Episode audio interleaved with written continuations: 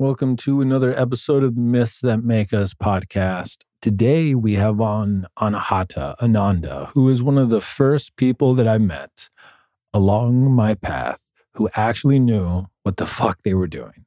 Uh, we talk about it a little bit on the podcast, but a lot of my quote unquote spiritual escapades, the first five or six years that I started playing with these ideas, I was doing it alone.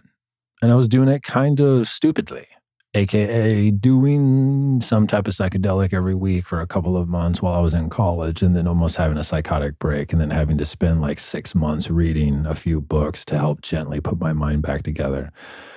But once I got the job at it, and um, I was actually around some people who knew some people who knew what they were doing, she was one of the first people that I met. She was actually the first person that put me through uh, breath work which to this day is still one of the most potent practices that I can do to move energy and also to remind myself of how much of a bitch I can become when I don't push myself to do hard things. Because once you do any type of mind altering breath work once, you realize that you are 10 minutes away at all times from having a complete transformation of consciousness that whatever it is that you're worried about, you remember. And what I like to do on these podcasts is I really like to get to people's core myths. And so we went there. because she's been on this path for such a long time, she was abnormally vulnerable. And so it made for a really potent podcast. And also, uh, by the time that you guys hear this, I'm going to be heading into the darkness for four days. Um, and I'm scared. So, if you guys don't know, this is based off of the mostly Tibetan lineage of doing complete darkness, isolation, alone. The way they do it back in the day was for seven weeks. But us Westerners, I'm doing it for four days. And the idea is that once you get to about the third or fourth day, so I probably won't get to experience this much, is when if no photons enter into the eyes or are absorbed by the skin, the endogenous production of DMT starts to elevate to the point where you have consistent waking visions that are akin to a DMT experience. That's cool. But what really blows my mind is what is the evolutionary pressure that leads to the fact that human biology, when deprived of light for three days, starts to produce the most potent psychedelic that we know about. Like, that is a mystery to me, and that's fascinating. But from a Jungian lens, I'm very curious to go experience this. And I have a feeling that although it will probably be very hard, this is something that I will probably do every year. This feels like this is a very specific Jungian style. Like, I'm really into Jung and I'm really into Buddhism. The darkness retreat, it feels like it's the fusion of those two worlds in a way that a Vipassana retreat isn't, although I do want to try those too. Graham's in the room right now, and he's gotten to that before me. And uh, he came back literally capable of walking on water. So, um, yeah, I'll let you guys do with that what you will. You know what I'm saying? Um, also, if you haven't been keeping up, got a new website, and I've been writing blog articles each week, and I haven't done this in a while. And honestly, this has been the most fun that I've had writing in a long time. And to be frank, I think it's pretty good. So go check that out if you haven't. There should be a, probably about four or five new articles up there. And if you want to stay in the loop, get on the newsletter. And I hope you guys enjoy.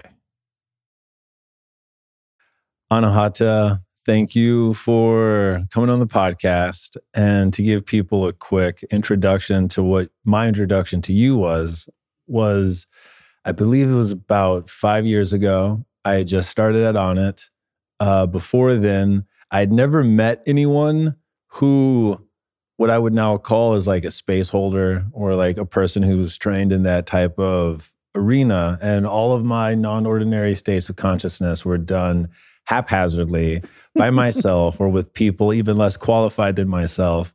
And thank God I made it through that part of my life.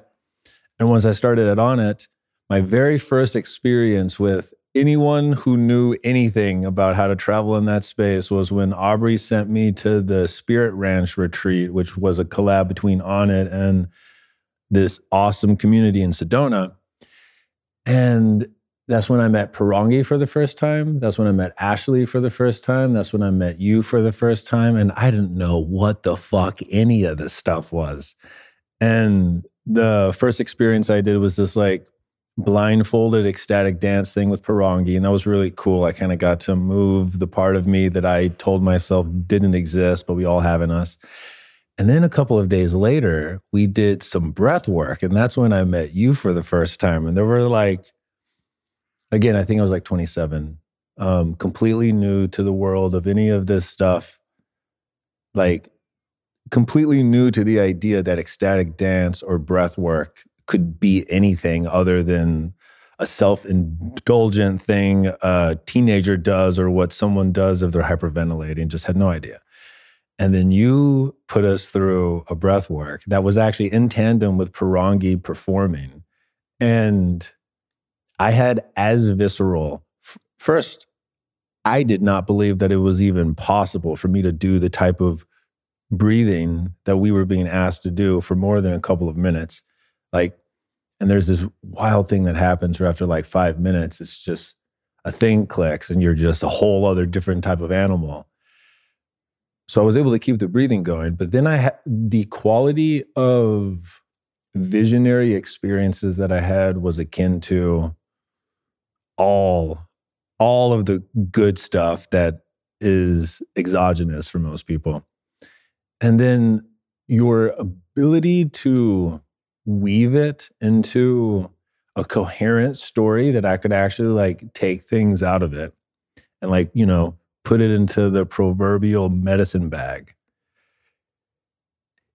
It's one of those things where if you're a complete newbie, you don't realize how good your first exposure to like some great work is until after that point you go and you experience a lot of subpar art and uh, in hindsight, I can see that I was, uh, you know, exposed to some high art early, and so that was my first experience with y'all. And since then, you know, we've co-held space together. It's been such an awesome experience, and you continue to be one of the. I'm trying to feel like what's what's the right phrase that I'm looking for? Like you are one of the people that is the anchor in the spiritual community in spaces where a lot of people who try to anchor are like wisps on the waves. But like, you know, I've watched over the years just the anchor anchoring, you know, in the part of the world that you've got your community in has been really cool. And it's an honor to have you on the podcast.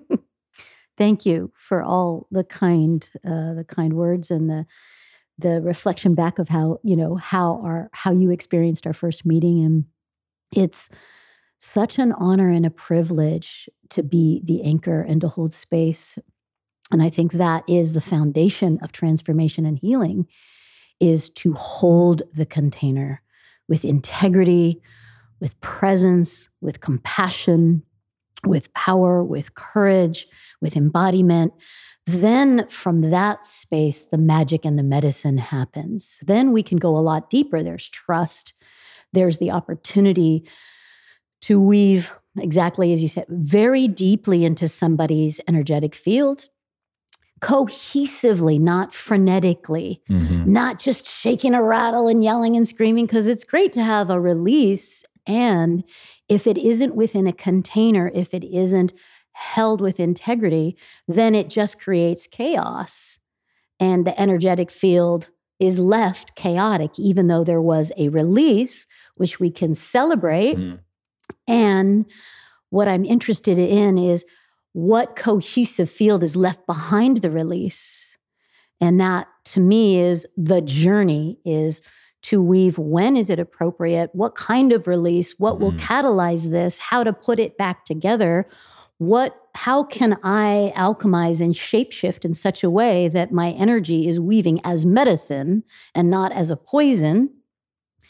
That my ego is left aside and I'm the hollow bone that allows spirit to work through me and and hold space, guide healing, guide expression, allow the remembering to happen.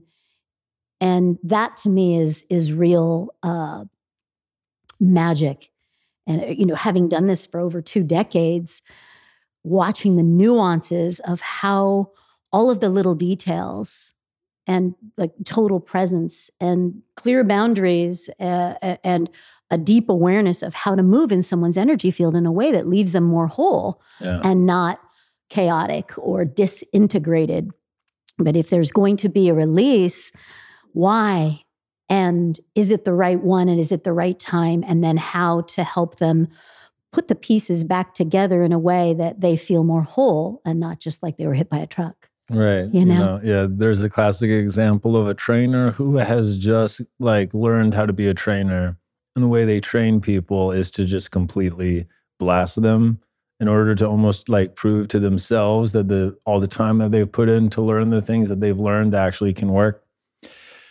I'd, I'd like to shift it back to before like uh you know like what we do on this podcast is I really like to get into people's kind of like origin story, you know, because the the podcast is called The Myth That Make Us and we're all living an interesting amalgamation of myths. And I really love the origin story of the part of the myth. So I'm just going to start to seed some questions to you. And the invitation is not to be historically or like literally accurate, but to offer whatever the first thing is that the soft, sweet part offers up that the mind might be like, well, I don't know if that's right. But so the first question is uh, what do you remember as your first memory? I I um I remember like having a lot of energy. I remember being in the side yard doing back handsprings. I remember summer days climbing trees, rope climbing up to the top. Um, I remember a lot of vitality and joy and energy. Um, and a lot of play in my like young before i would say before before mm. the things i remember my my natural essence was very vibrant and uh, joyful and uh, energized i had a lot of energy so i was you know, gymnastics and like moving my body felt great what do you remember as the first story that really captured your attention or interest? It could either be a book or a movie or even a verbal story that was transmitted through the family. When you said story, the first thing that came up was my own was an was was one of my own experiences. Yeah. Um I don't like I don't I don't like I'm not recalling any particular story or book or movie or anything in this moment. Um, but when you said the first story, and I, I would think one of the first stories that shaped me right. is in that playful curiosity as a kid. My the the dog that the dog that raised me, my like my, my favorite dog, like yeah. my companion, the dog that raised me, had puppies. And I'm just a little kid and I'm just so excited. I want to move like the puppies. We had the, all, a couple different yards. We had a front yard and a side yard. And, and I remember I was wanting to move the, and, and a backyard. I was wanting to move all the puppies from the side yard so that we could go into the backyard where the rope swing was. And I couldn't carry them all because I'm little. What do I know? So I pick them up by their tails because I don't know any better. Just, and it's more efficient. So I'm, I've got a couple puppies by their tails just to move a few of them into the backyard and then go get a couple more. And my dad came out and saw me with the puppies, holding the puppies by their tails. And I'm just like, isn't this fun?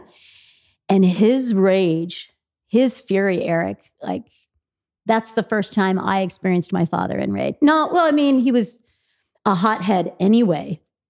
But where the rage wasn't just ambiguous It or just it was directed 100% at me. And i dropped the puppies and he's like you don't pick the puppies up by their tails. Don't hurt them like that. And he proceeds to on my tail literally spank me like voraciously. And it's odd that that's exactly what he said not to do Right. was Wow. don't hurt the, that's hurting the puppy's tail. And i'm like "O- o- ouch. I think you kind of hurt my tail. Yeah. and i remember like because i didn't understand nobody explained to me puppy etiquette. Right. and i'm just having in that joy vibrant like life is good and let's play. And i remember going into my bedroom and pulling my pants down a little bit and seeing my dad's red hand mark uh, like seared into my tail. And it was so it was such a like a mind fuck because Yeah. i was trying to understand the lesson and the why and i was traumatized i was angry i didn't feel safe I- I, I also had an unfinished job. Like half of the puppies are here, half of the puppies are there. And I'm like confused.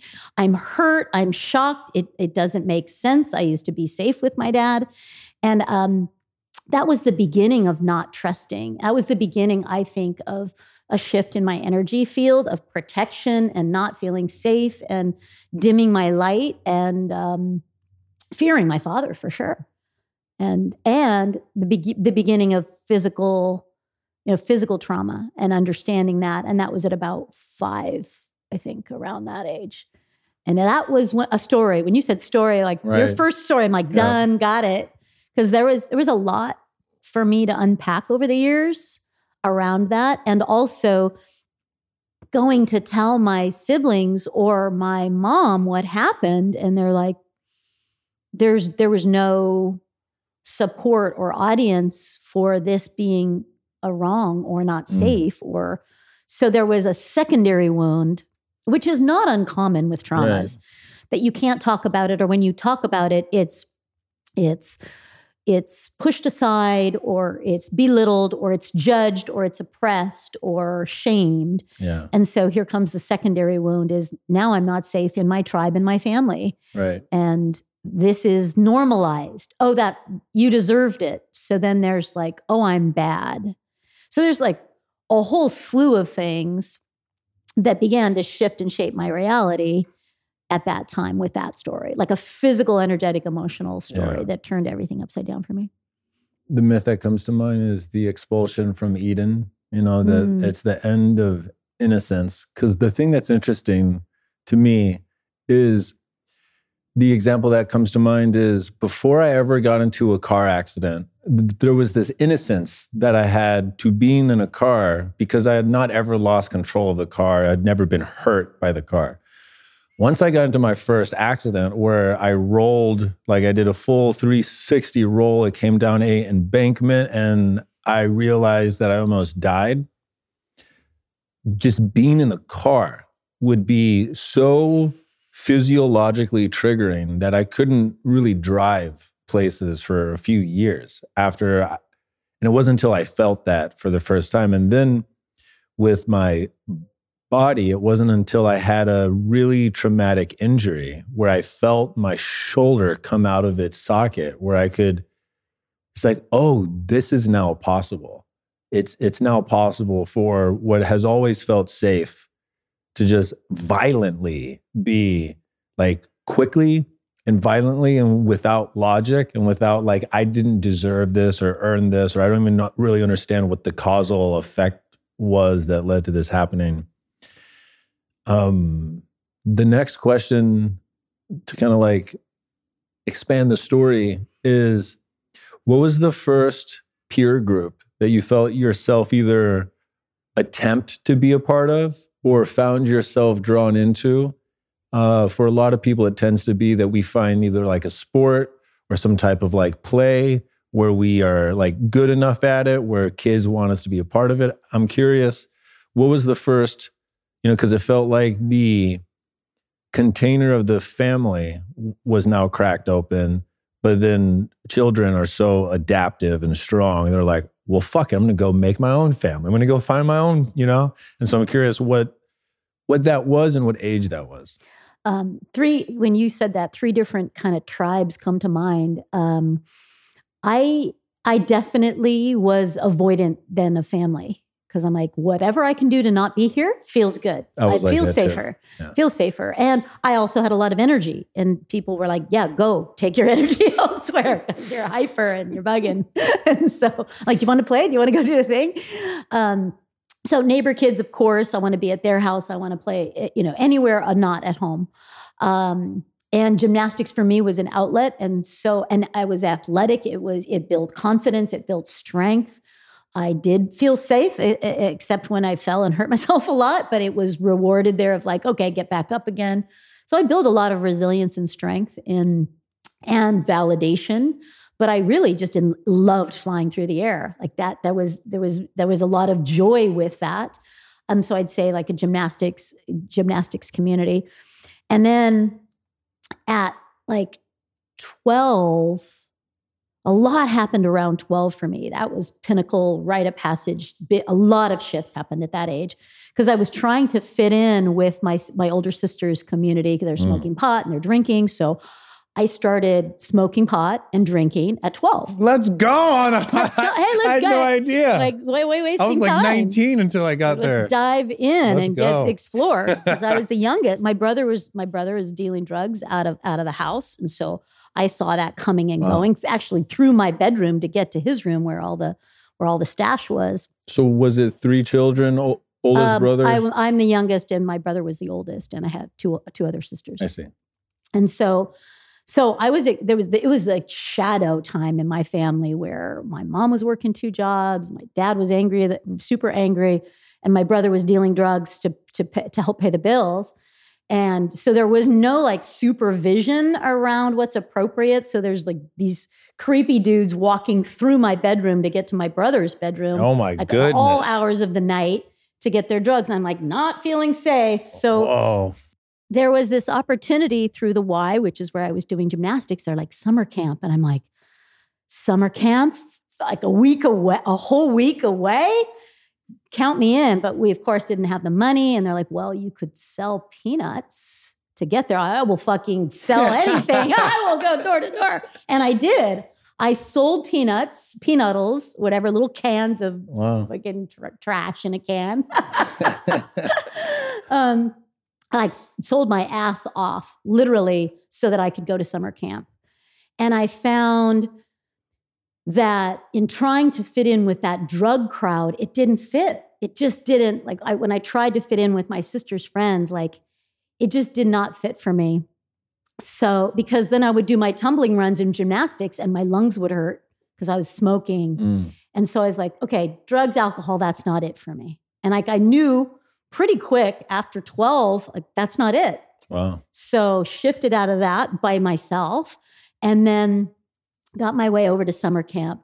And this was a YMCA. So it was like religious thump thump camp, you know? And I'm like, at least there, there was honesty, there was safety, they were singing, they, everybody was welcoming Mm. there were ethics and values taught about how to be a good human what what what do you value and i really appreciated that there was an ethical and moral Yeah. moral compass Yep. that what i was feeling was way absent in my family Yep. and for me to be the youngest calling out all the adults wasn't super popular um, you know wasn't really well received i'm like this isn't okay this isn't safe they're like shut up Uh, and so I actually sought out that community and I felt so at home.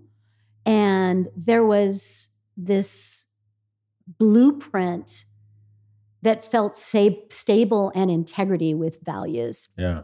And so I dove into that community. And at the end of the week, after this, and I was 12, and at the end of this week, I was like, I will do anything to stay here. I will wash dishes. I will clean toilets. Like, what can I do? And they're like, you can do all of that. You can go work in the kitchen. And I said, absolutely. I stayed the whole summer, Eric Whoa. my 12th my my 12th year and it was the best summer ever. Wow. I got to learn how to water ski and I made a lot of wonderful friends and I I found a moral and ethical compass that was so absent everywhere else and I'm like I feel okay here. I feel that there's clear values and there's good intentions for my well-being and there's a step hey you these things and there was like a progression a step and there Right. was there was some you know when we started studying the bible there were some things in there i was like this is some good advice because i i hadn't my dad was always swearing you know god damn it so I, I think he probably doesn't have the answers right hilarious. you know, so he's quite the atheist and very vocal about it. So I knew that like that wasn't the way. And I was curious.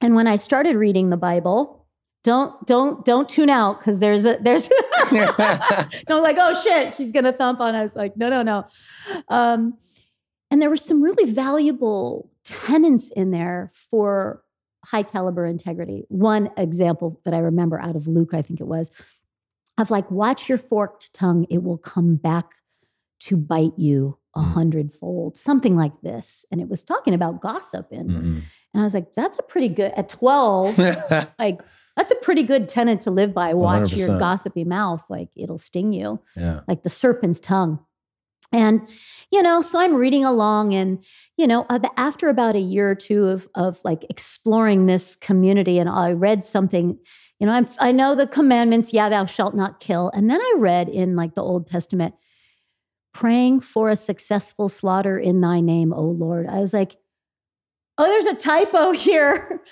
Because i think they're praying for massive death in the name of god who said don't kill. And i was like i think there's a disconnect with like my intelligence of integrity meter was going off like this is not Mhm. right to kill in the name of like the lord like i don't get this so i started seeing disconnects in that in the bible and in that whole religious community where some things are being said but this thing is being done or this is what's in the bible and it doesn't ring as true so i stepped back from that community and i'm like okay it's not all about the sports. It's not all about the pot and the popularity and like that. It's not all about religion. So i'm gonna need to go solo on this one. And I want to zoom in on this part because it feels like this is a very important stage for everyone who's going to get to the point where they start to help people. Is what was your center of gravity when you stepped away from the three groups that you were finding your identity in? Because this tends to be the place for a lot of people where depression, anxiety, addiction, these type of things start to swarm in because they don't have a center of gravity. And so I'm curious what what was yours in that time? it was me.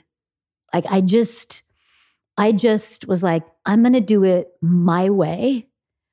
I'm going to study because I want to, not because anybody else told me. Mm. Like I, I wanted to be great at sports because I liked, I liked it. I wanted to be a cheerleader because I want. I, I'm I'm still a cheerleader to this day Mm. because I I I want people to win and do their best. And I just fo- I literally followed my heart, and I didn't I didn't go into the religious groups. I didn't go into like the um I I was a jack of all trades. I could relate to the people partying even though I wasn't partying. I didn't have a lot of judgment about it. I'm like, you do you, it's all good. I just I could be in the athletic circles, I could be in the cheerleader circles, I could be in the in the leadership because I was in like leadership as well and academic circles. I'm like, this is who I am, and I'm going to follow my own drum and do it my way. And what age is this? Is this like 15? This is, yeah, like 14 to 18. And I'm like, I am clear that other people don't know what's right for me. So not this like outsourcing it to a spiritual counselor or like a peer or a parent. I'm like, everybody out. Right. I'm going to do it. I'm going to be me. And I don't, I, I really individuated there and had a lot of personal autonomy um, in that space. And I belonged to lots of groups, but Yeah. most of all, I was authentic to me. And that, would, which is the opposite of what most people are experiencing in middle school and high school because they're landing Right. it up I was following. like, you were ahead of the curve from me. And the what I hear from this is I should have started smoking weed much earlier because for me, I, I didn't get to that point where I could start to taste that type of consciousness where it's like I'm going to genuinely put my center of gravity within myself until I was about probably 23, which just so happened to be three years after I started smoking pot. So this is Must be a officially. Anahata is officially uh, telling all. I'm joking. So you get to the end of high school. Is there a vision for what you want to do after high school? Or Get is it- out of town. all right. like I'm fucking out of here. My parents were like, you know, you could go to city college and we'll pay and you can stay. I'm like, oh hell no. I will take out student loans. I'm like, thank you for all the support. And uh, let me be clear, my like my family and my extended family, my grandparents, lots of aunts and uncles and cousins, and my siblings, awesome. So many wonderful memories, a lot of beautiful family traditions. But I, did not feel safe with, with like there was like a whole decade of just distance and anger and not and, and bitterness um, and and conflict with my dad. Although, of course, my greatest teacher, of course. Um, and so I'm like, I'm out of here. And I went to the the college that I could get into. Um, I went to uh, Santa Barbara, and I'm like, I'm just gonna do me. And then I also wanted to travel around the world. So I went on semester at sea, and people like, you can't do that. And you know, when people said, "Oh, you can't do that," or I'm like, "Sure, I can." And there's this the inner knowing. I just really listen to my inner knowing. If if I want to go to summer camp at 12, I'm going to find a way. If I want to go to college, I'm going to find a way. If I want to go around the world, and it's fifteen thousand dollars, like I am going to find a way. And I really just leaned into my own autonomy and my own ability.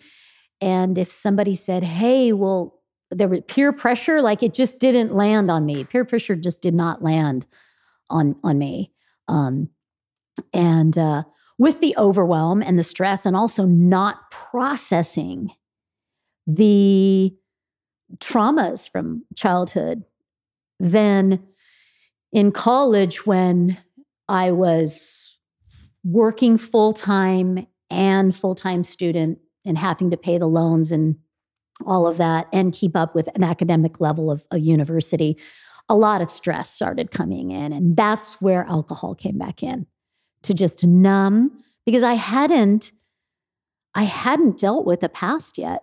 Mm. and i didn't know how to manage that much stress. I didn't have that kind of stress before. I could juggle it in high school like because i worked through high school too um, and academics and sports and cheerleading like I juggled it then, but there was there was a lot more demand on me in in college, um, and so that's where the partying, more more alcohol, I would say, came back in as a source of coping with stress, and that like opened up a whole nother, whole lot of other things for me.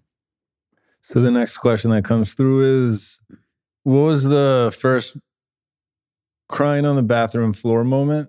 And uh, elaborate on this a bit. What I find is that people who end up getting to the point in their life where they're in some way contributing to the world in a way where it makes sense for them to be on a podcast, there's a moment where they, you know, leave Eden and they go find the peer group or peer groups that they can really like be a member in. And it, it sounded like gymnastics and the YMCA and like school and cheerleading were really those avenues. And then from those peer groups, a vision of what my life could be starts to arise in us. And for me, that got me through my childhood. Like that vision was the vessel that absolutely got me through not being seen and supported in the way that my soul felt like it needed. And it's like to the degree that the vision protects you is the degree that the depth of the weeping on the bathroom floor moment will be when it breaks. Yeah, Cause like for me, it was pro athlete. And it got me through a lot of hard years and then tore my shoulder, got surgery, got on pain pills, got addicted to pain pills, gained a bunch of weight, and it was just fucking Shattered. and so I I don't want to get too far ahead of where the story is, but it's like this is the point where like most people fear it so much that they'll stay in the world that they know is not for them that keeps them from becoming who they could be. And I think anytime anyone can share their process of how they, you know, threaded the needle of that experience to then come into the new dawn or the new world, like it's medicine for the people who Mhm. are hiding in their cocoon. And so I'm curious, what was your first moment like that? Because it feels like it's going to arise around this time. And what was the journey? Yeah, I, I think that in college, that's when I started buying the American dream. Get go to college, get a really good paying job, and that was aligned for me at the time. I'm like, yeah, I can do this. I I can do this, and um, get married, have kids, and so And then somehow I'll be saved and I'll never die. It's kind of like It's big. Don't like- re- yeah. I bought it. I like I I, I think this is for me, you know, and I can do it. And I did it. And I went to New York City, got a big paying job, worked my way up the ladder, six figures. Okay. Married, yes. Moved from New York back to California. Let's live in Laguna. Life's a dream. Get a fur baby first. practice on a puppy, like learn a few things. Um, and you know, connected with all of our college buddies, just living the dream, partying on the weekends, working during the week, and and the twins came, and it's like, oh, this is perfect, and uh, big house, big car, mm-hmm and What age were you here? thirty. Okay, so you had gone, and what Oh, did yeah. you go to school for? uh, I was in com- business and communications, and then um, like went right into marketing and Ah, I and see. uh, you know producing events, all kinds of different Yeah. things that I was organizing and good at. And so um, I worked for a big six firm, and they paid me well, and they're like I got validated and I got compensated, but I also my soul was like, is this it? I'm doing well. I'm getting paid. I'm getting compensated. My ego feels great. My pocketbook feels great. But at the same time, I'm spending a lot of money because I'm not in alignment with my soul. I'm, I'm, the values and the, the lifestyle priorities are flipped. When I got pregnant with the twins, and this is the, I think this is a pivot point for me.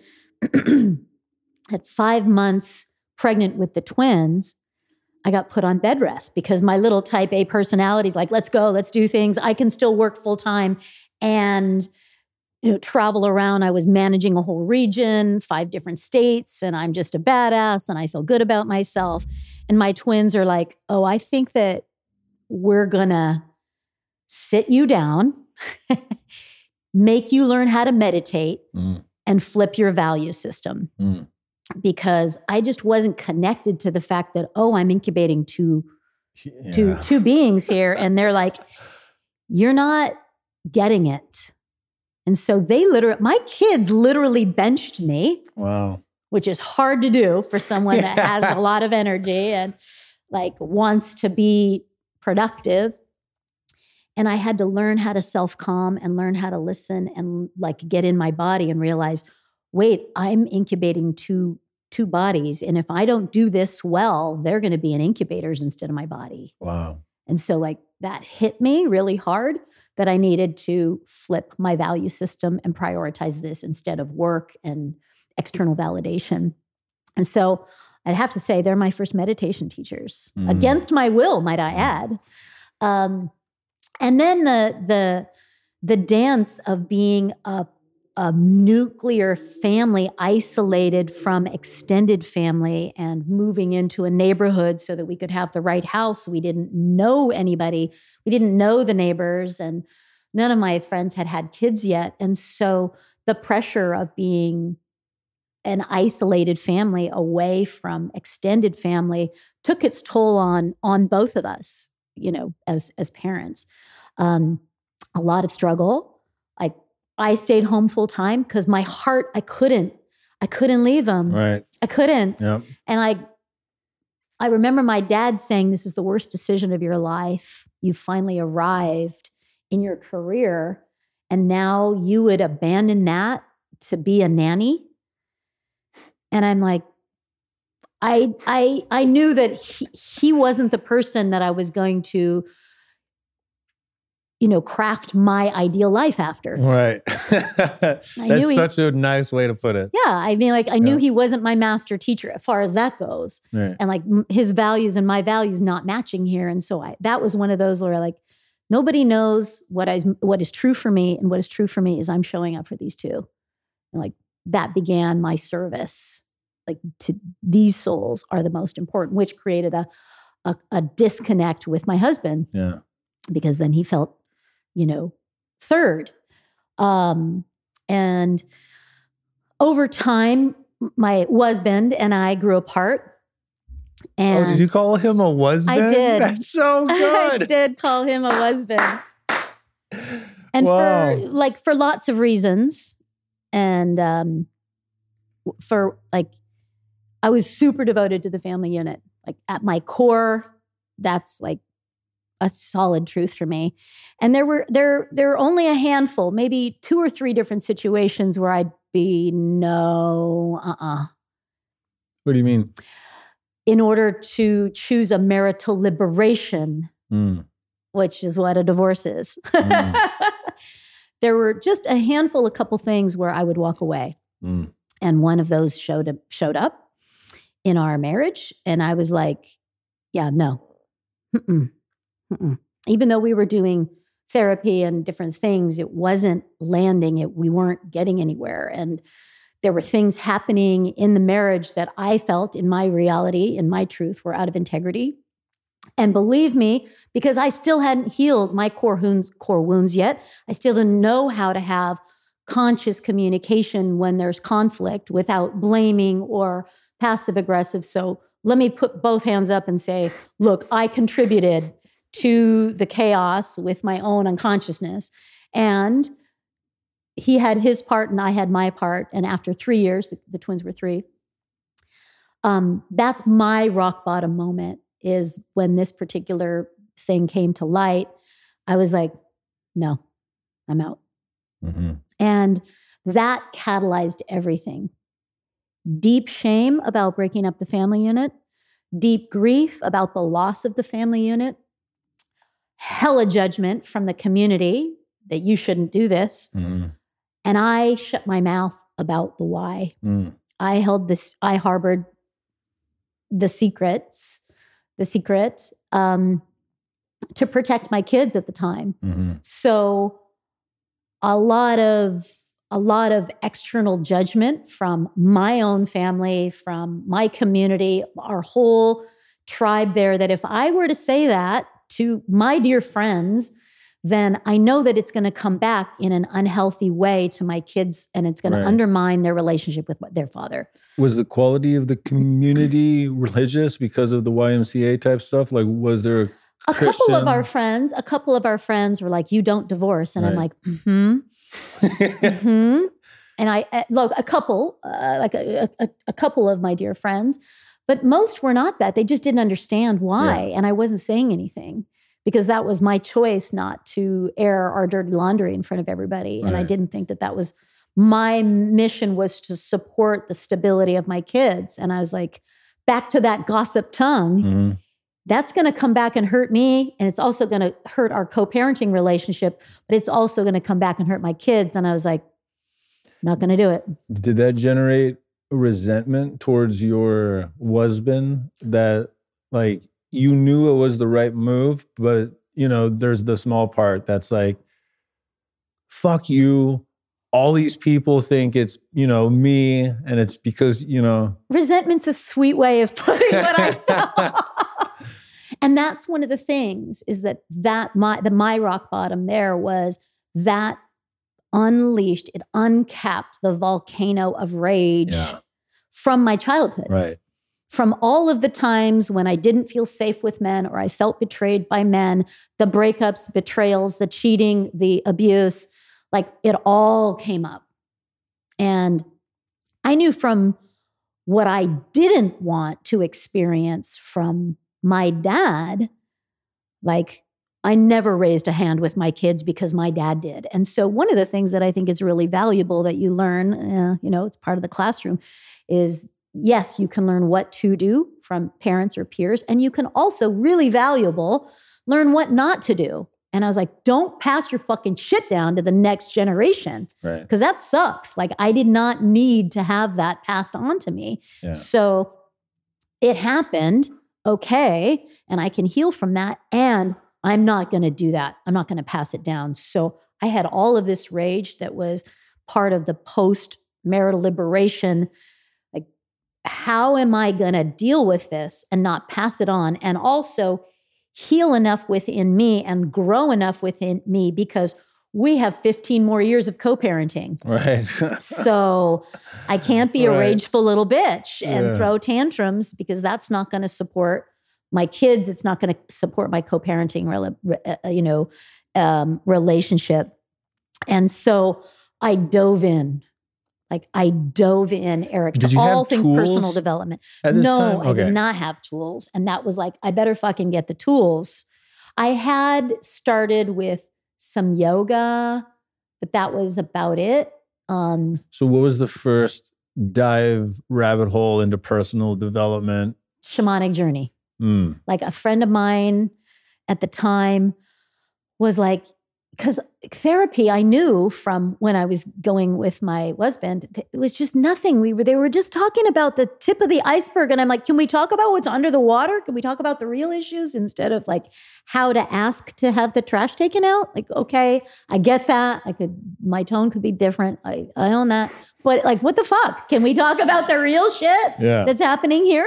Can we have some legitimate ownership and talk about like core issues instead of the surface layer? It's never about the trash or the dishes. No, right, right. But it's literally about the trash. yeah, touche. Touche. and the dirty laundry, Yeah, right? Like, let's go 100%. talk about the real. And I'm not afraid to go Oh there. my God, all home chores are metaphors for our Like shadow. stuff. Whoa. you know um so i what i did is um i my friend was like hey you know i've got a you know shaman friend in la because i was in orange county southern california at the time and i'm like you know maybe he could help. And it was fantastic because it was a safe space for the rage to unleash. Like the first i did shamanic journeys with him breath work with him and it just like unleashed the volcano. And but I didn't have the tools to put it back together. And so mm. it was valuable. The shamanic journeying was valuable in emotional release and somatic release, but that was just the start. That it doesn't end there at all. That's just like when, when you you know when you have an injury, the freedom to be like, "Fuck, I stubbed my toe." That's part of it. Then you've got to go figure out, or I broke my leg, or I pulled my shoulder out of the socket, or I rolled my car. How do I heal from this is a totally other thing. And so he helped with a lot of the emotional release, but I dove into the healing arts, personal empowerment. I all of the books, Wayne Dyer, like all, all of all of the personal development tools I just dove into.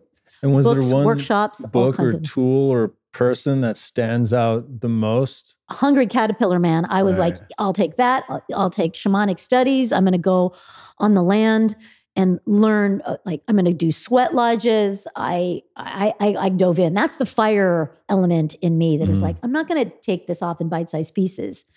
Every weekend that i didn't have the kids and every free time that i had i was listening to audiobooks i was reading books i was highlighting everything mantras meditation cleansing, fasting. I went at it full on. And because I was doing a physical detox, because I also got into raw foods and superfoods Mm. at that time.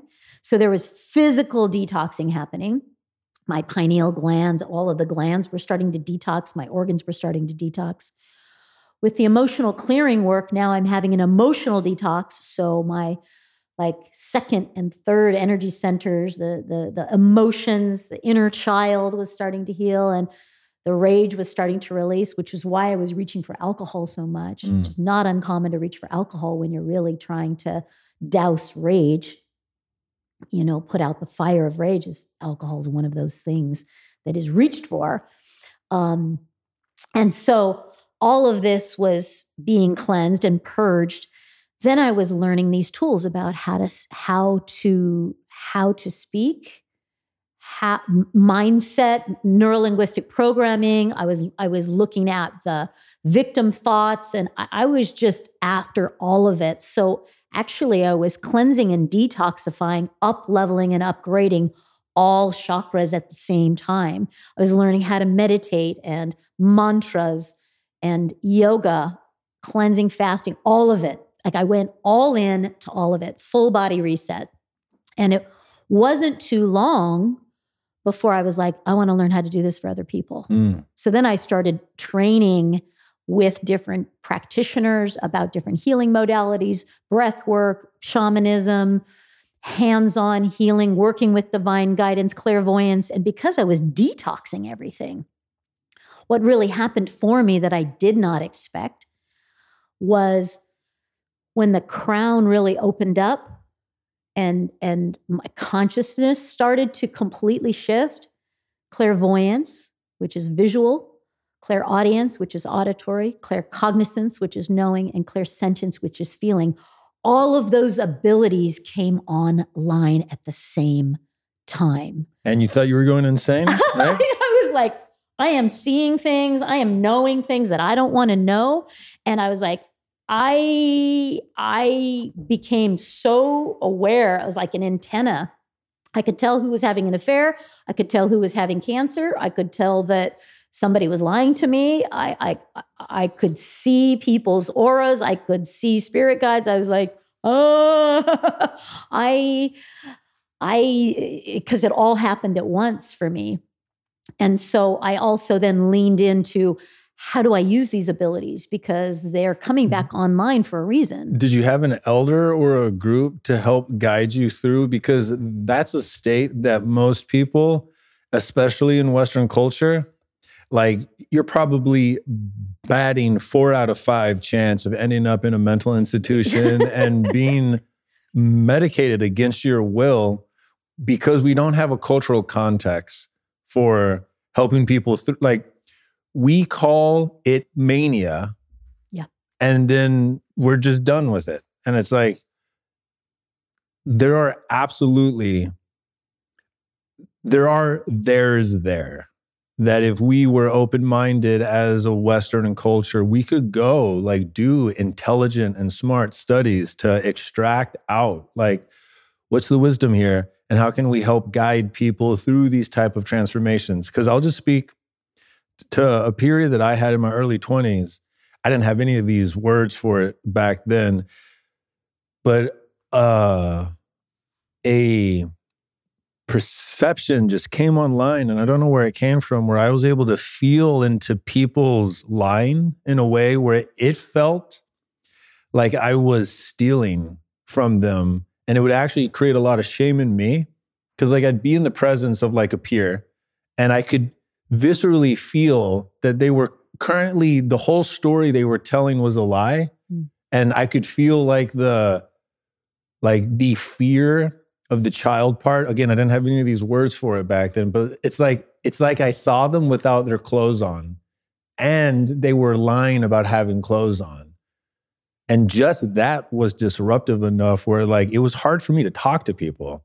And so what the fuck were you doing with multiple of these channels 20 opening? years ago yeah yeah 25 23 years ago um i was in the personal development I was going to all all kinds of workshops, trainings, five day intensives, all kinds of things like so that. So there was that there was at least an intellectual yeah, and uh, I was hanging with a lot of like raw food, like let's be in our highest vibration, let's really be hacking the mental diet and the mental languaging around being a possibilitarian, being a positivitarian. Cool. And like, okay, like really. So I was in circles of vibrant health and but the whole healing aspect I needed to I leaned into my teachers that were teaching me about working with my divine abilities. And I was like, all right, I have questions here about how to do this. And so I leaned into that. And then, kind of like back from childhood, is I also had to just trust my truth. Mm. And I knew I could do that. Like, I also had confidence in myself. I had to learn different skills that I didn't have before or how how to harness these abilities because I knew at some level that it was a gift and it was time and that I was on my path and it was going to be my path like I gave myself the freedom to do it my way in in middle school and high school and I was like I'm going to do it my way again which means I'm going to pull from the teachers and the concepts that feel right to me. I don't have to do this four year program if it doesn't feel right. And I looked at all kinds of different things. And I, you know, someone's like, oh, this is a great teacher. And I felt their energy field. I'm like, no, not for me. Oh, this is a great program. And I was like, I'm looking at the curriculum going, two thirds of that is not, is irrelevant information that I'm not going to pay for. Because I'm also a single mom now. Right. so I've got to be mindful not to just get a certification for my ego, but to be mindful as, and I cherry picked the things that lit me up. I yeah. cherry picked the teachers, the training, and curriculums that really nourished me. And when it didn't, I said, this is as far as I go with this, with this teacher. And that's what became Shamangelic because I realized with, you know, one of my shamanic teachers is that underneath it all, he was wonderful with the release parts, but not on the nurturing or the what tool do you need to not repeat this pattern? What is the lesson here so that you can grow out of this frequency? He was just about release. I'm like, I will take that piece. But what's missing is the compassion and the education and the empowerment, the retooling and the inspiration to do it differently now and to pivot and release courageously the constructs, the beliefs, the relationship, the lifestyle, the addictions that don't suit you, that are causing harm, yeah. that are leaking energy. So I pulled in all of this personal development. I'm like, here's the tools. And I just, I was like, I want to help people in ways in which I didn't have that support when I was going through it. And had I had the support before to be able to identify core childhood wounding and how do you na- navigate conflict in relationships or how do you take care of your needs how do you get the support you need if somebody isn't available like all of those things are things that I teach now. How do you have clear boundaries? How do you, how do you have conscious relationships? How do you self-care? How do you like follow your truth and and and really have the consciousness and the fortitude to follow your soul path instead of everybody else's journey for you or somebody else's story for you yeah. that serves them and not you and to break free of the chains. Like I, I know all the chains because I they were bound. Mm-hmm. I was bound by them, and and one at a time, I've been unhooking from them, and it's a journey. Still unhooking, still yeah. learning how to love myself more than everybody else, and and um, so that was the that propelled me into my own healing, but it also propelled me onto my soul path, which is like I am here to support the healing and the transformation of other people that are ready for it and that want to unhook from that and that want the tools to support the love, the going, the shadow work, or the the tools to connect to their higher consciousness. And so in studying all of that, it's been a beautiful, full medicine bag of real life experiences, divine guidance, a lot of tools that have been weaving together over the last two decades of guiding tens of thousands of people through transformation, healing, unhooking from all of the things that keep us small. Yeah. And I and the cheerleader lives today because I'm a Yeah, cheerleader well, for the sure. soul. And um that's my mission. That's Shine's mission is to, to inspire millions to shine. And breath work has been a big part of that in my medicine bag and the one-on-one journeys, the trainings and the empowerment weekends. Those are all things that give people the tools that I wish I would have had. Yeah, there's I can feel that a thing that's coming through is um there's a lot of people who so the first thing that comes to mind is there's 8 billion people on the planet. The people who you complain about is 0.0000001% of the people on the planet who are doing things that if you knew about and you paid attention to, you would complain about. So the people that you are complaining about, it's for you. It's deeply, deeply, statistically, it's you of, of all the things that you could see.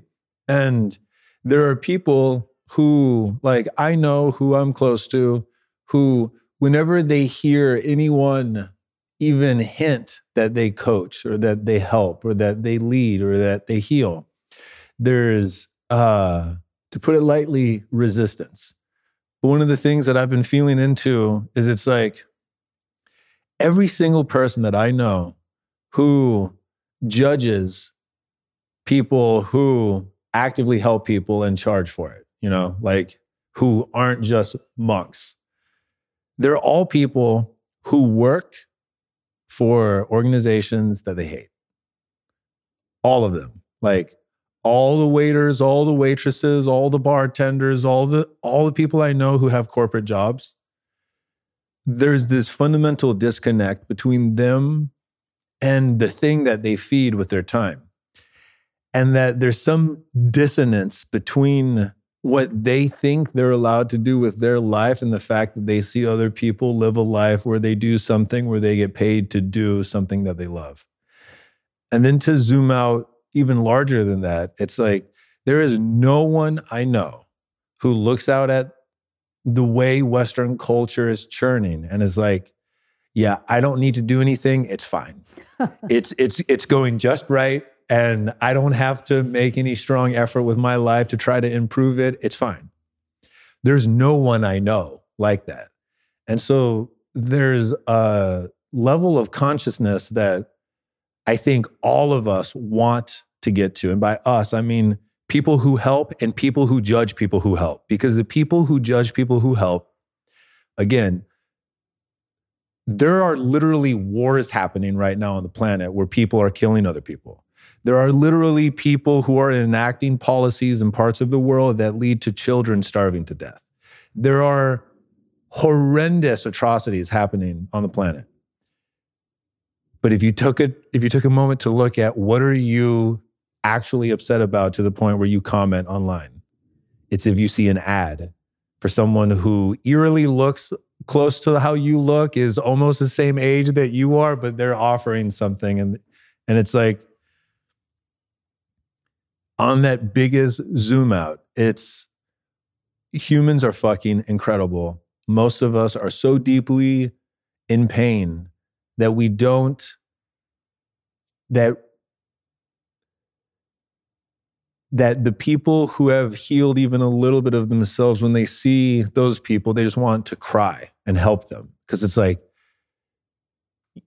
you are in a prison but the door is unlocked and it's like out like and so there's this energy of the like the bodhisattva vibe and it's like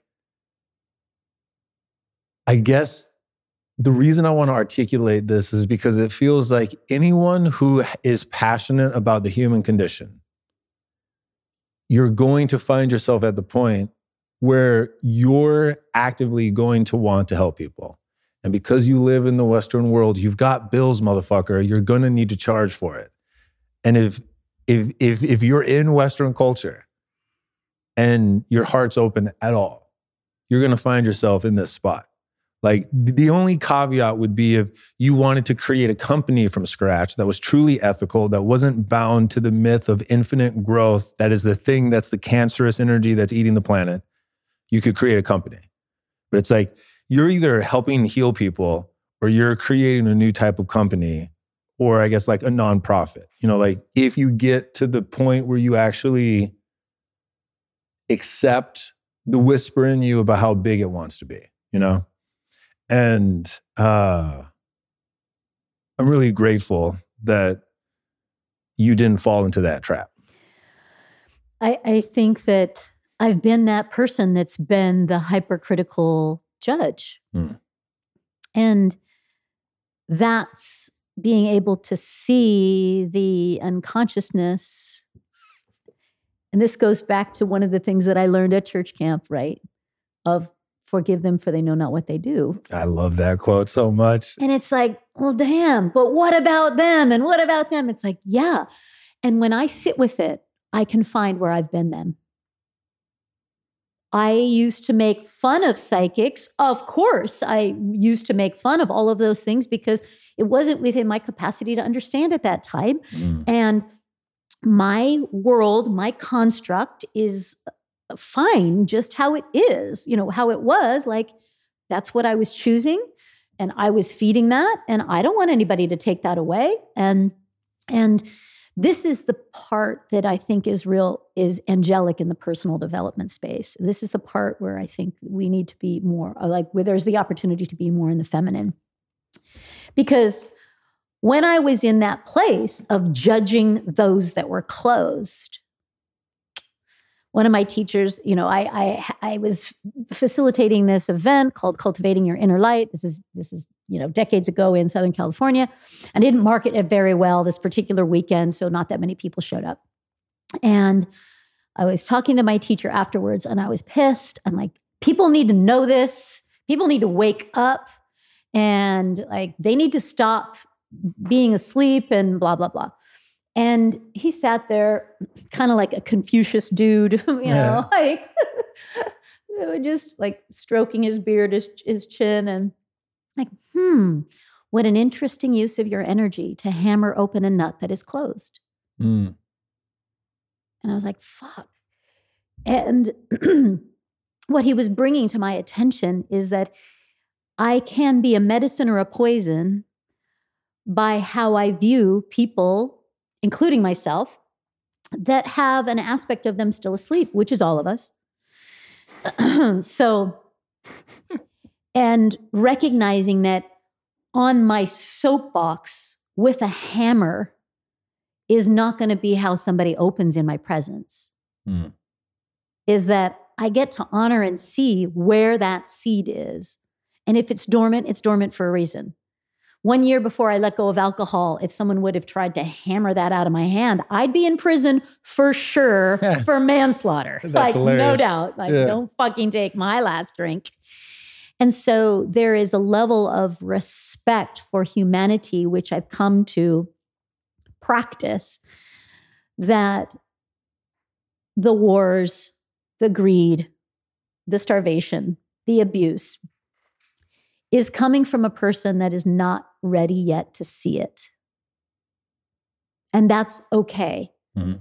And can I meet humanity where it is, not shame them for not for being where I want them to be or where they're supposed to be or my heart wishes that they were. Like I get to grieve that I wish humanity was in a different place. I get to grieve that. And it is where it is. And can I be in reality about that? Can I be in neutrality about that, not have an emotional charge about it? But witness, okay, this is where we are. This Mm. is where we are. And how can I meet someone? There are people that are ready to open because my teacher was like, look, you had four people there. Give everything, Mhm. everything. Answer all their questions. Give everything into that little flower that is open. Feed that flower because that or that little seed that's open a little bit, if you nourish it, it will become a huge tree that has so much to share with others instead of trying to shake awake all of those others or guilt, shame, push or force. And I was like, oh, okay. being that vibration of allowing that is you know, I've sat with clients that I know are going to stay in an abusive relationship for a few more rounds. Right. Or stay with an addiction for a few more rounds. And it's like, okay, this is where they are. I'm not here to give them the list of why that's going to kill your liver or he's such an asshole. You got to leave them. I'm like, it's not landing on fertile ground. And can I be in that feminine enough to listen? Where is there an openness? And if there isn't, then there isn't. And that's okay. Mm-hmm. Can I just not make it worse?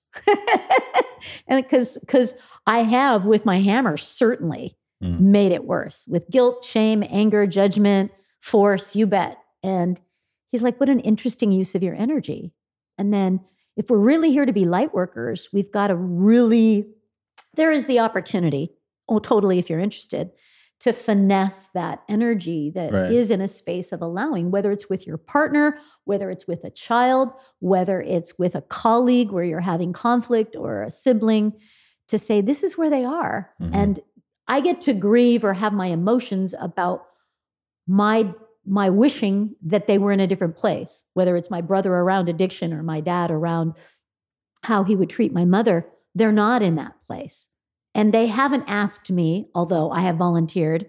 I totally get it. To yeah. be their like steward. Because I've been family. like, no, I'm I'm here to tell you how it is. And like for some reason my brother didn't feel that his little sister that he didn't vote me to be his sobriety coach. But I voted me to be his sobriety coach. And it didn't go very well.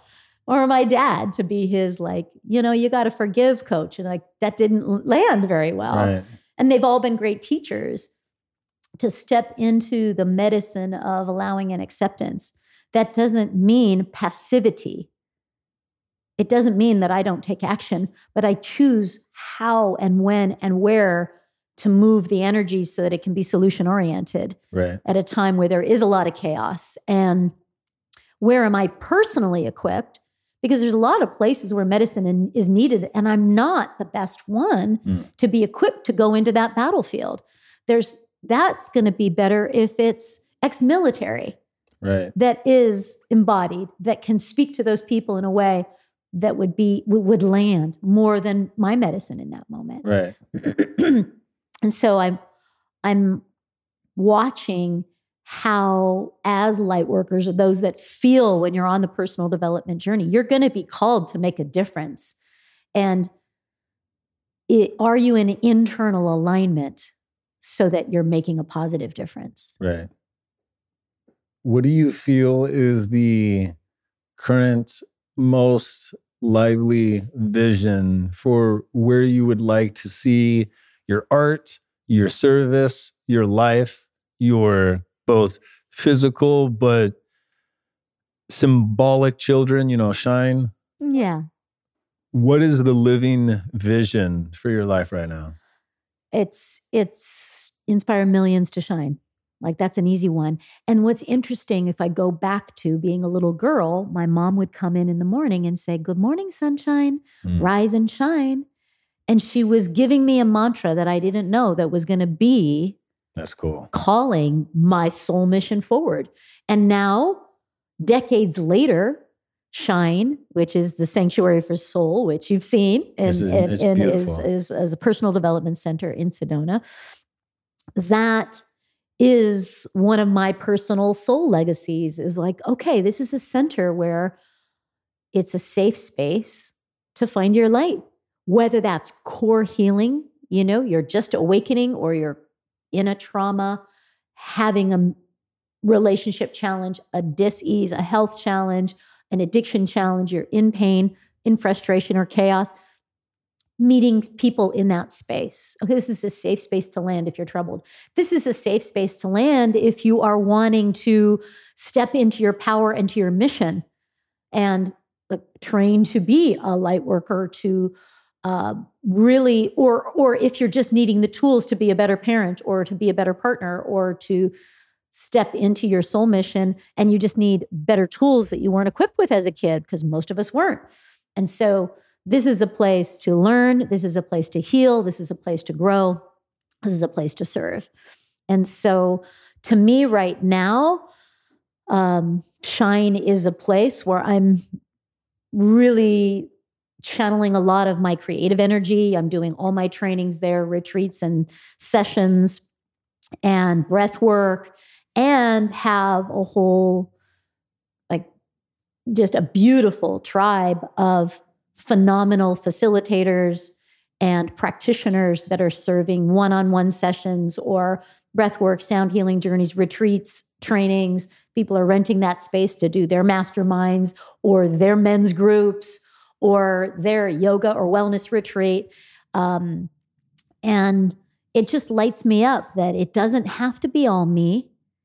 That, like, while I'm here in Austin, spending this time with you, collaborating and, and connecting with Soul Tribe and family here in Austin, that Shine is still serving. Mm. And so that I know That's that a cool feeling. Yeah. yeah. And like before I realized there's a limitation, I kept reaching my ceiling, Eric, of how many people that I could personally Right. connect with because of my physical bandwidth of how many clients I could see in a year. Like I've reached that capacity to the point of exhaustion where I'm like, okay, this isn't it. How do I, what's a better way for me to serve and reach more people is create a space that holds a high vibration of integrity where others can also be facilitating that. And that frees me up to do more things that I love to do, continue to do the things that I'm to serve in the way I'm passionate about, and also then be able to show up for giving back to myself and that little girl that wants to play and adventure and laugh outside and um, show up when it's time years from now when my kids have kids and to be able to prioritize that that nuclear family that I experienced has the support of extended family Mm. that I didn't have when I was a mom. Yeah. And so I that lights me up to to be creating a legacy experience that is training and teaching other light workers as well to be in high vibration, high integrity with a, a full medicine bag of tools to be phenomenal at holding space for the healing, transformation, and awakening of other people. I love that. a question that I want to try that links to the beginning, but also connects it to the end is if you feel into the long arc of your life up to this point and you feel into the movie or the book or the story that stands out the most to you as your favorite Mm. story. So, not the type of childhood stories, Mhm. but like a work of art. What's the first one that comes to your heart? The Hungry Caterpillar.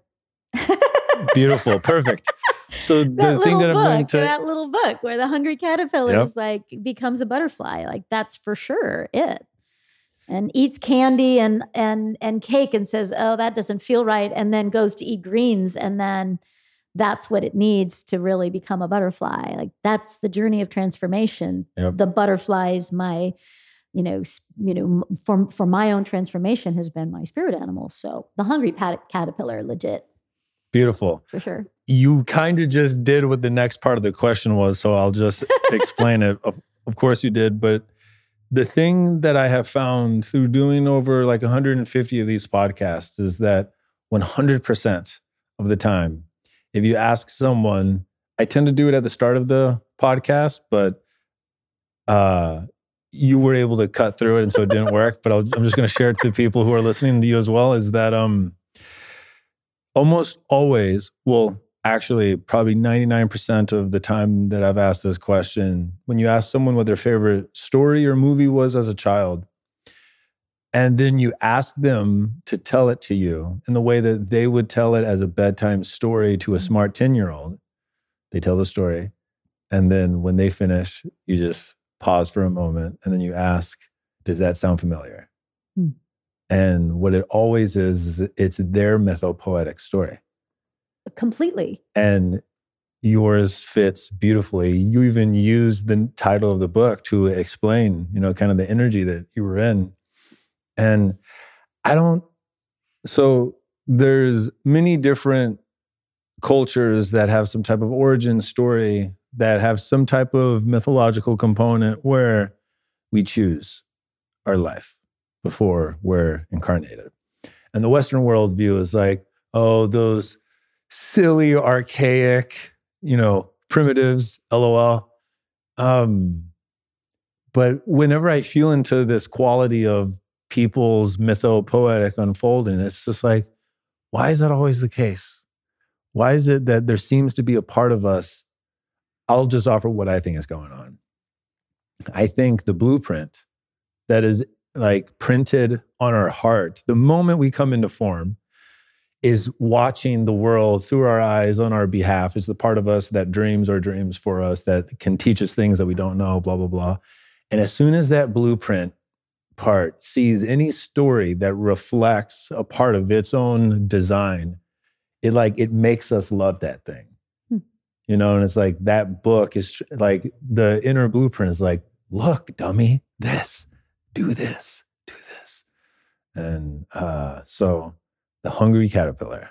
I, I think that it's we're when we come into the body, it's it's just begins the journey of remembering mm. and coming back home to the truth, coming back home to love, um, coming back home to self and mission and purpose. And it's you know amnesia initially, and then there's the little clues like the hungry, hungry caterpillar or the clue about what's not it Right. Hey, when you drive off the road, yep. when you get drunk and black out, when you make this choice, that's not it. And it's like little bumpers to kind of guide you back to mm-hmm. true north again.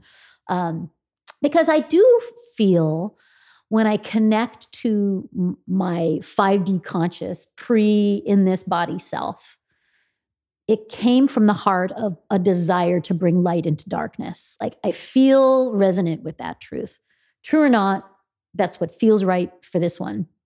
And and I, I can sense that as a truth for others that, hey, because I had this past trauma or because I had this past experience, I want to go back and make it right again. Mm. That says, hey, if I was an abusive father, I want to come back and bring different medicine this time and do it different. If and recognizing that in order for me to do that work, to bring more light onto the planet here, then I'm going to need to understand darkness. Mm. and I'm going to have to be hurt by that, almost consumed by it, so that if I'm really wanting to bring love, not just love with the people that we love, not just our partners and our friends that like we get along with and that see us and that we're safe with, but to really understand how love can be brought into darkness and transmit it, transmute it, is to understand the deepest aspects of shadow and hate. Like hate to the point that you'd want somebody dead. Yeah. The opposite of light, the opposite of love, the opposite of life.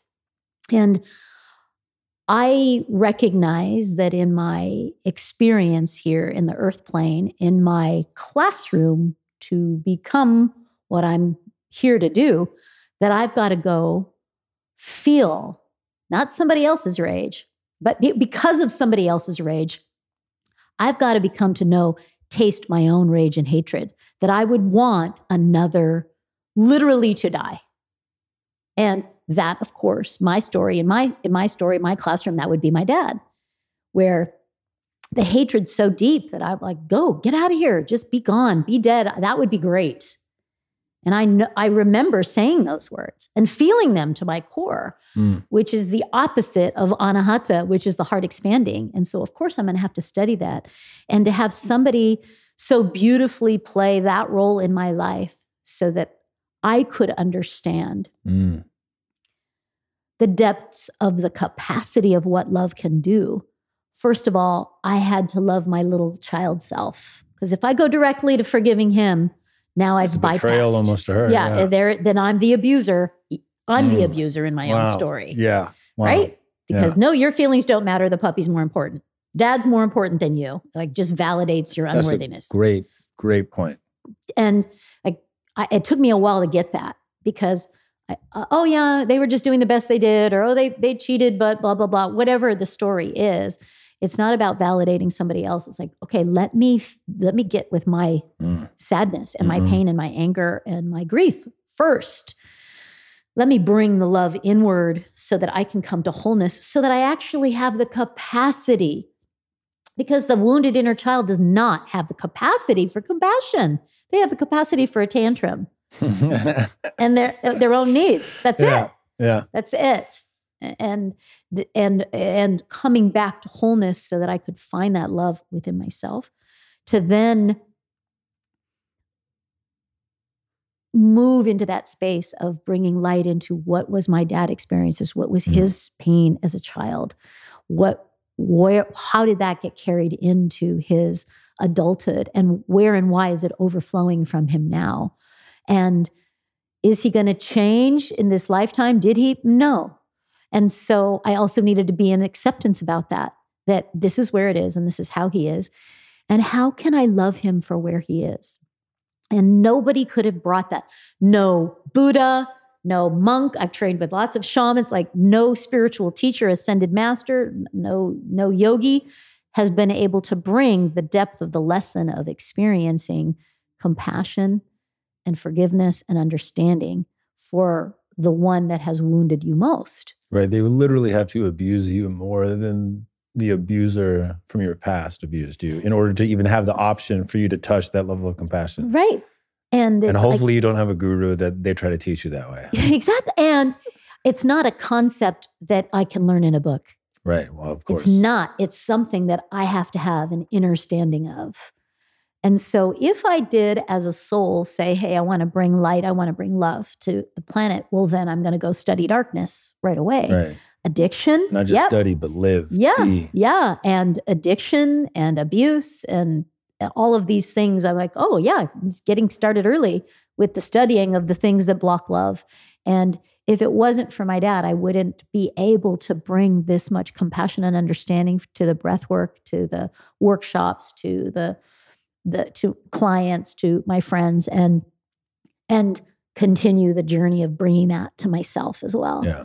and that so i feel like that's the journey of for me is oh okay. And then for all of us we're going to be in this classroom that in order to prepare us for our soul mission we're going to have the the tests and the lessons and the teachers that bring us those things. Usually with resistance at first.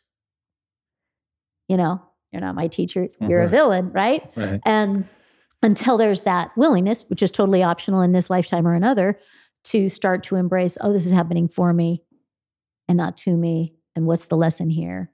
Which takes a lot of emotional maturity to look at and be willing to, to see our part in it or see what is this bringing to me.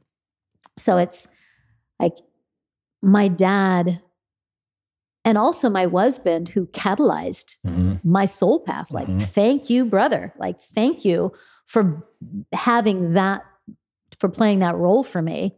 There's a lot of people that I know who are who have had the point where they've said yes to themselves that they want to start to open their heart or really heal. And then they draw in the just right partner that swirls around them for a few months or a few years and then blows their spot the fuck up. And then they move into all of their, you know, hungry caterpillar right. Truth. moment yeah. of their life. And the thing that I find that is tough is um once you've seen enough people go through that transformation, I can feel that when I'm not listening with my heart and I'm just in my head, I so badly just want to tell them, like, hey, I know the next four spots, you're good. I promise you, this is just right.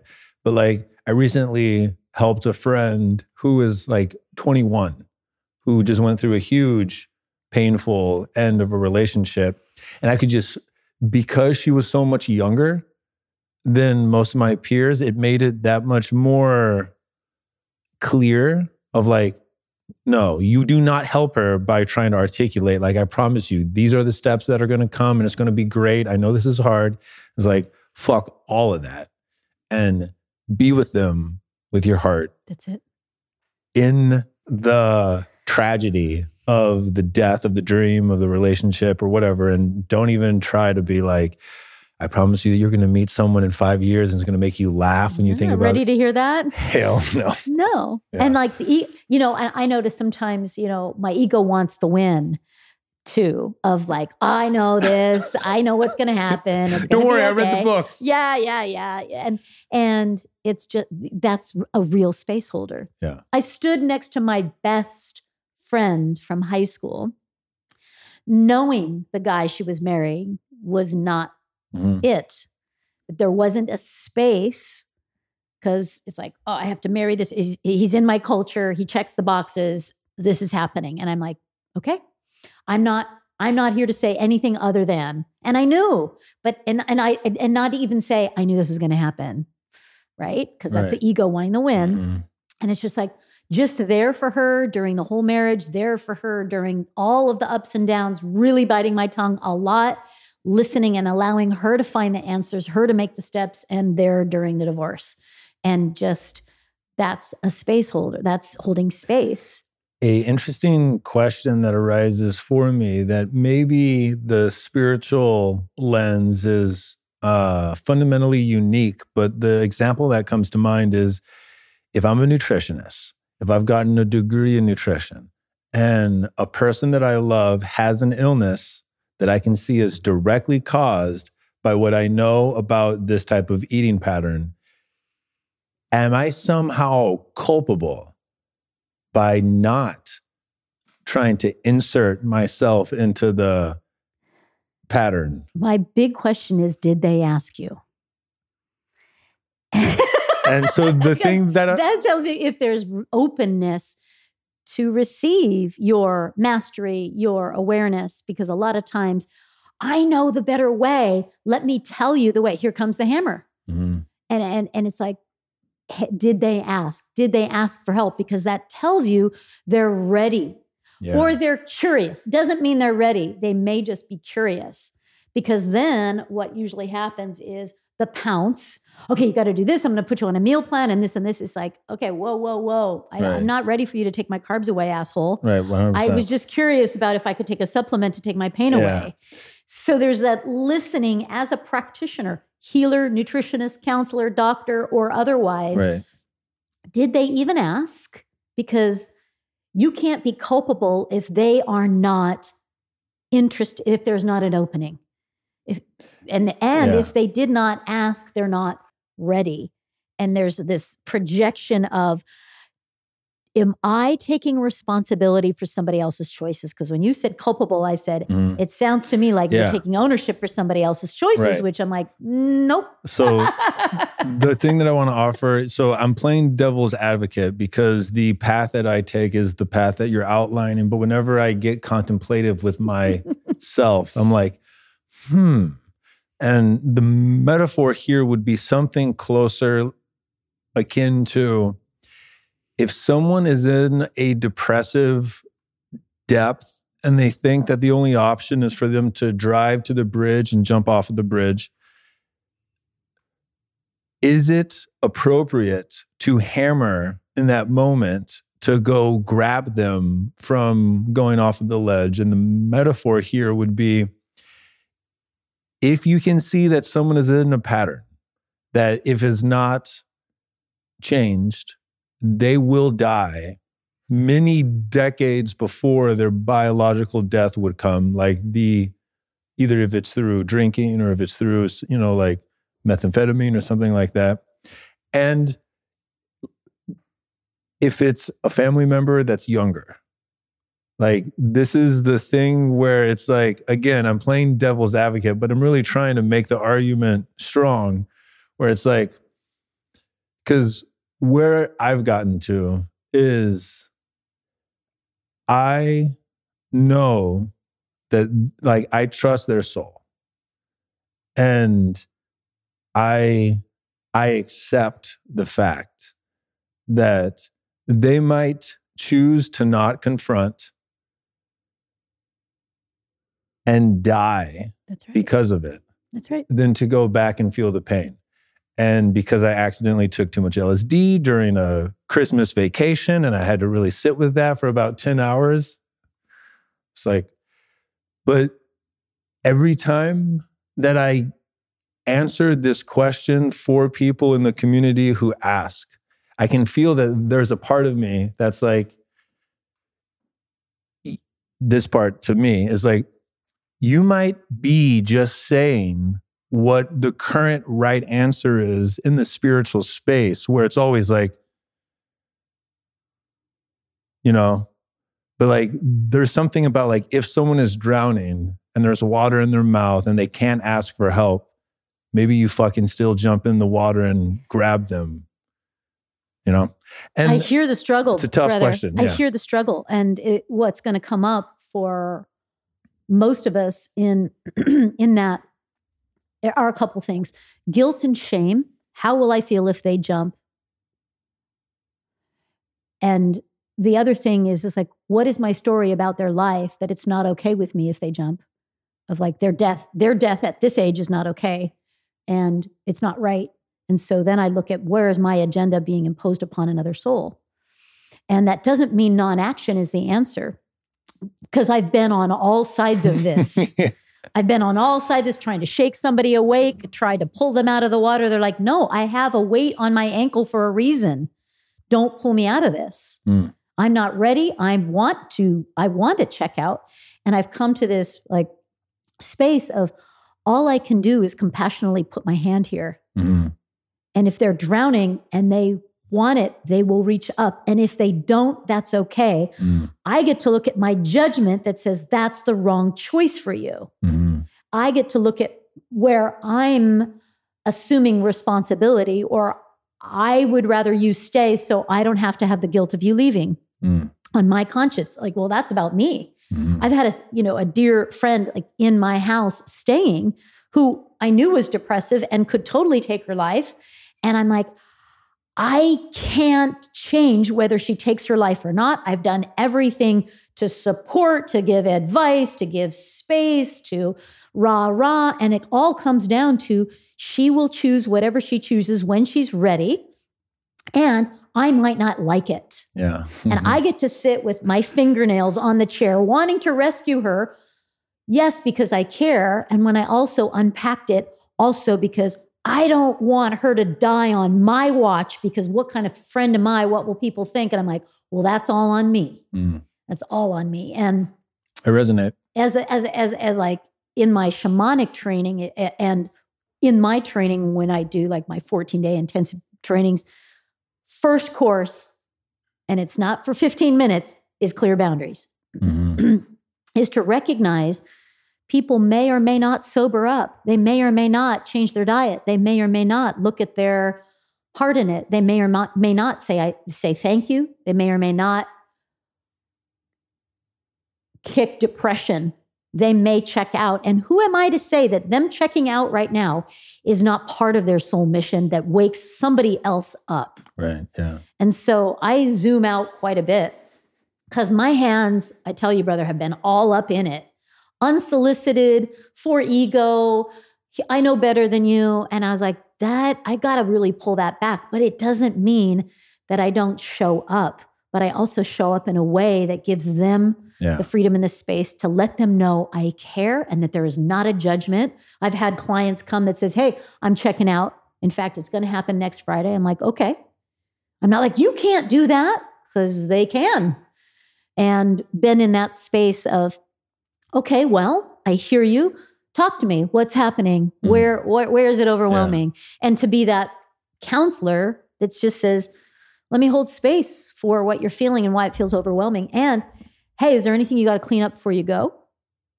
And in that process, is there mm-hmm. anybody you need to apologize mm-hmm. for? Is there anybody that, you, is there anything you want to do? Is there anything you want to say before you go? And in that process of cleaning up their life or saying goodbye or doing things they love, sometimes life becomes savory again. Right. Yeah. Sometimes it doesn't. And that's okay too. We are all going to tap out at some point. Mm-hmm. Who am I to say 70 or 17 is not the right age? And, or it shouldn't happen in this way. I, I don't know their soul blueprint. I don't know what, who is connected to their journey that is part of their mission because you know, one of my one of one of my one of the families that I was counseling, it was after their son had passed. And their grief was because they already had his life planned out to have children and grandchildren. Mm. But his soul contract was to bring awareness to um, particularly boys' suicide, teenage suicide. Like that was his sole mission. His sole mission was not to be a grandfather, not to be valedictorian or any of that, but to make enough connections so that it would shine a spotlight mm. on teen suicide.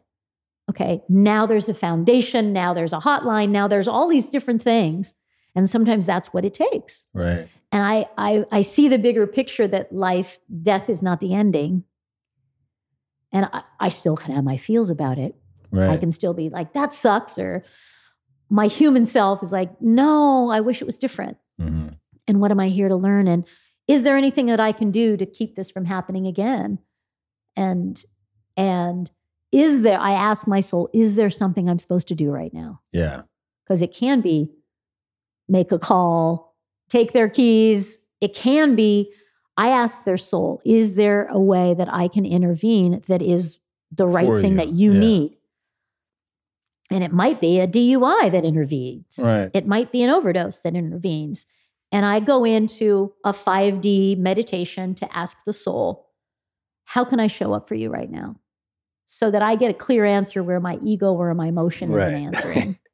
yeah. And the metaphor of holding the hand out to the person drowning connects. So thank you for indulging the. It's tricky. Yeah. Cause that's one of the ones that whenever I, it's it's so cool to coach because as I track what's happening in me, as I give an answer, I can find like wherever there's a part where there's not full coherence between what I'm offering and like what I actually believe.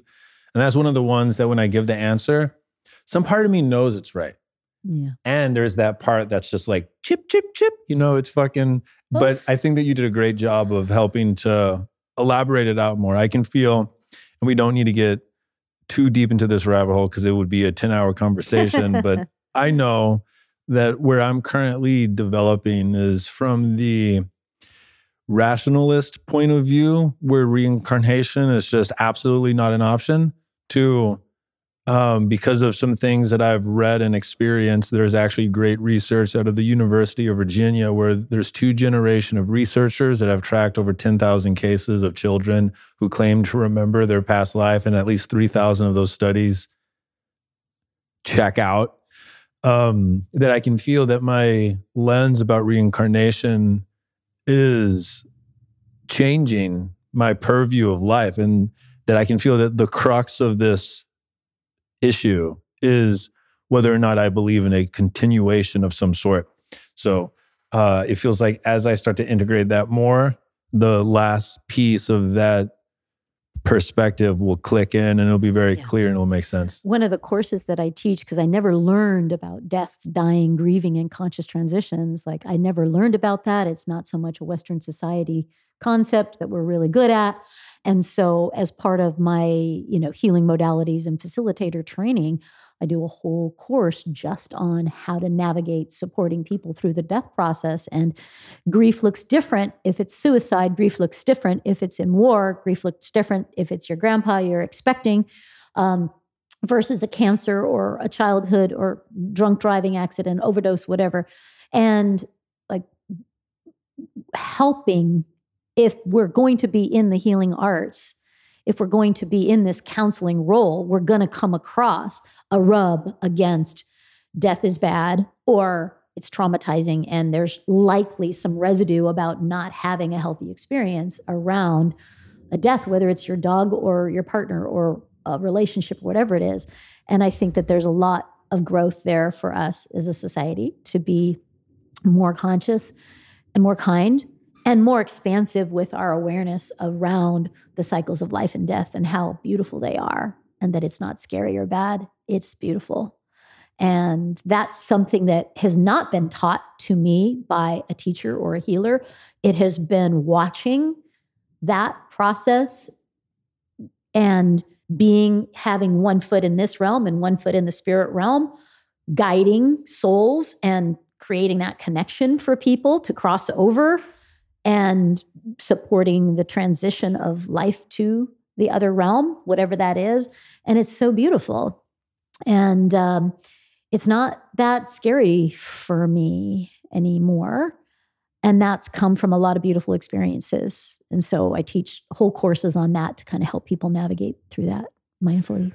That's beautiful. And that feels like it perfectly suggests yeah. what the last question uh, that I like to ask at the end of all these podcasts. And it's if you allowed yourself to imagine that you are waking up to the last day of your life, it's in the future.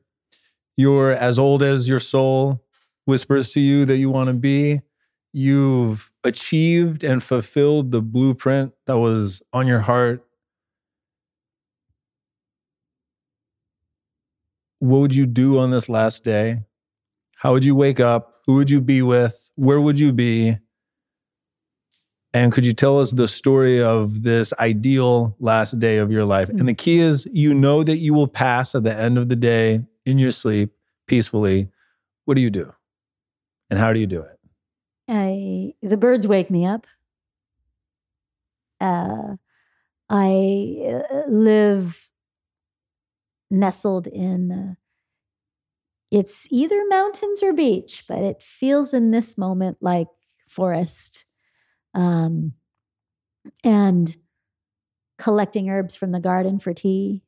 And the sun is on my face. And I hear the generations of my family and my tribe. Mm. Like there, mm. the, it's the sound of familiar voices and wonderful smells in the kitchen and laughter from generations of not only my grandchildren or great grandchildren, but the community mm. that I live with and play with and serve with and create with. And there's there's joy and beauty. There's play and laughter, adventure. There's water and connection. Uh, and it's it's to me uh, blissful. It's a blissgasm. Mm. Like, yeah, this is, I smell the pine trees and it's, it's, um, peaceful and alive and beautiful. And family and tribes and loved ones are there anyway.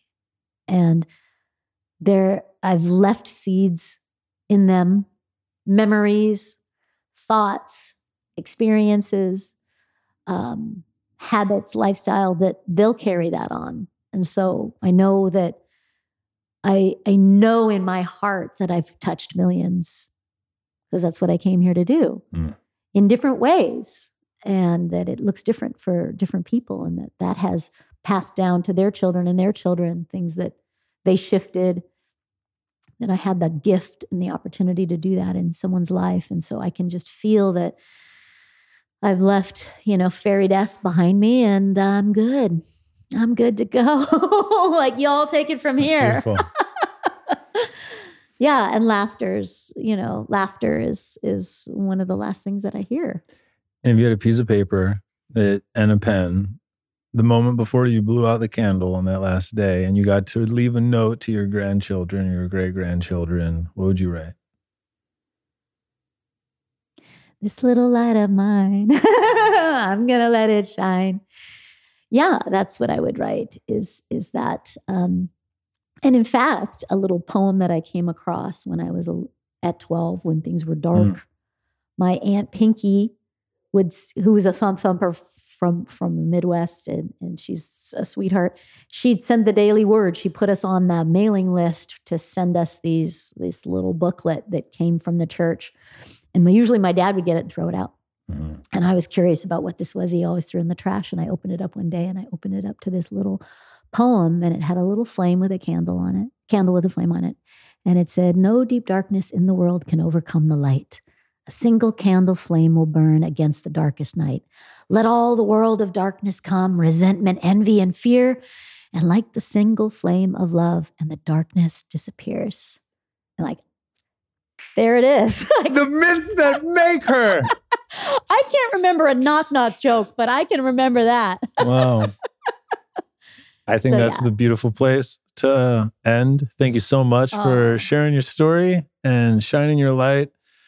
And God bless you. I'm so grateful that you exist. Thank you. Thank you for bringing your light and your medicine. And it's an honor to have crossed paths. And it's beautiful to watch your wings ex- expand, your wizard ways and your medicine bag like be opened and shared more and more every time I see you. And grateful to support that continuing and expanding. And uh, know that uh, the sister's always here, right by side, by your side. Hallelujah. Yeah.